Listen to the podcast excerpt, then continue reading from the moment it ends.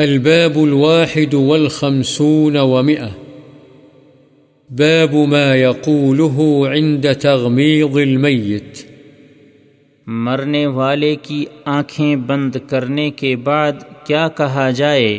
عن أم سلمة رضي الله عنها قالت دخل رسول الله صلى الله عليه وسلم على أبي سلمة.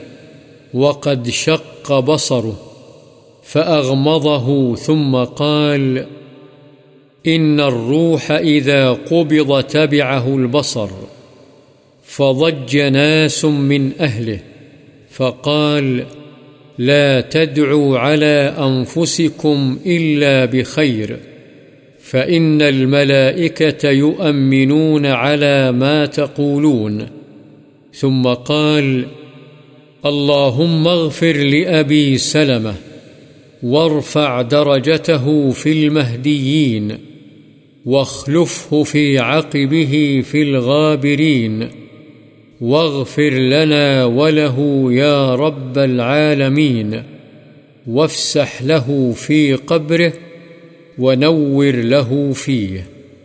رواه مسلم.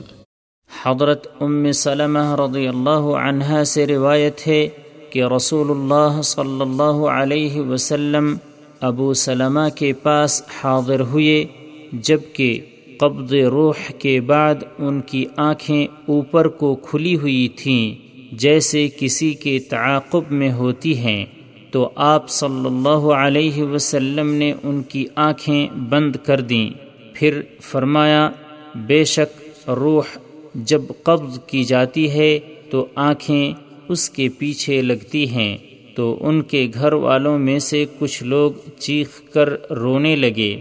آپ صلی اللہ علیہ وسلم نے فرمایا، تم اپنی جانوں کے لیے بھلائی ہی کی دعا کرو۔ اس لیے کہ جو تم کہتے ہو، فرشتے اس پر آمین کہتے ہیں۔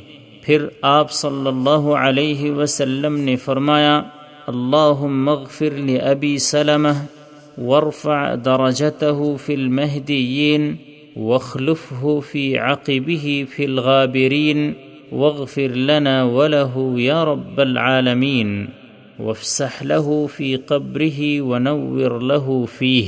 یعنی اے اللہ، ابو سلمہ کو بخش دے اور اس کے درجے مہدیین میں بلند فرما۔ اور اس کے بعد اس کے پسماندگان میں اس کا جانشین بن جا اور ہمیں اور اس کو اے رب العالمین بخش دے اور اس کی قبر کو فراخ کر دے اور اس کے لیے اس کی قبر کو روشن فرما۔ صحیح مسلم۔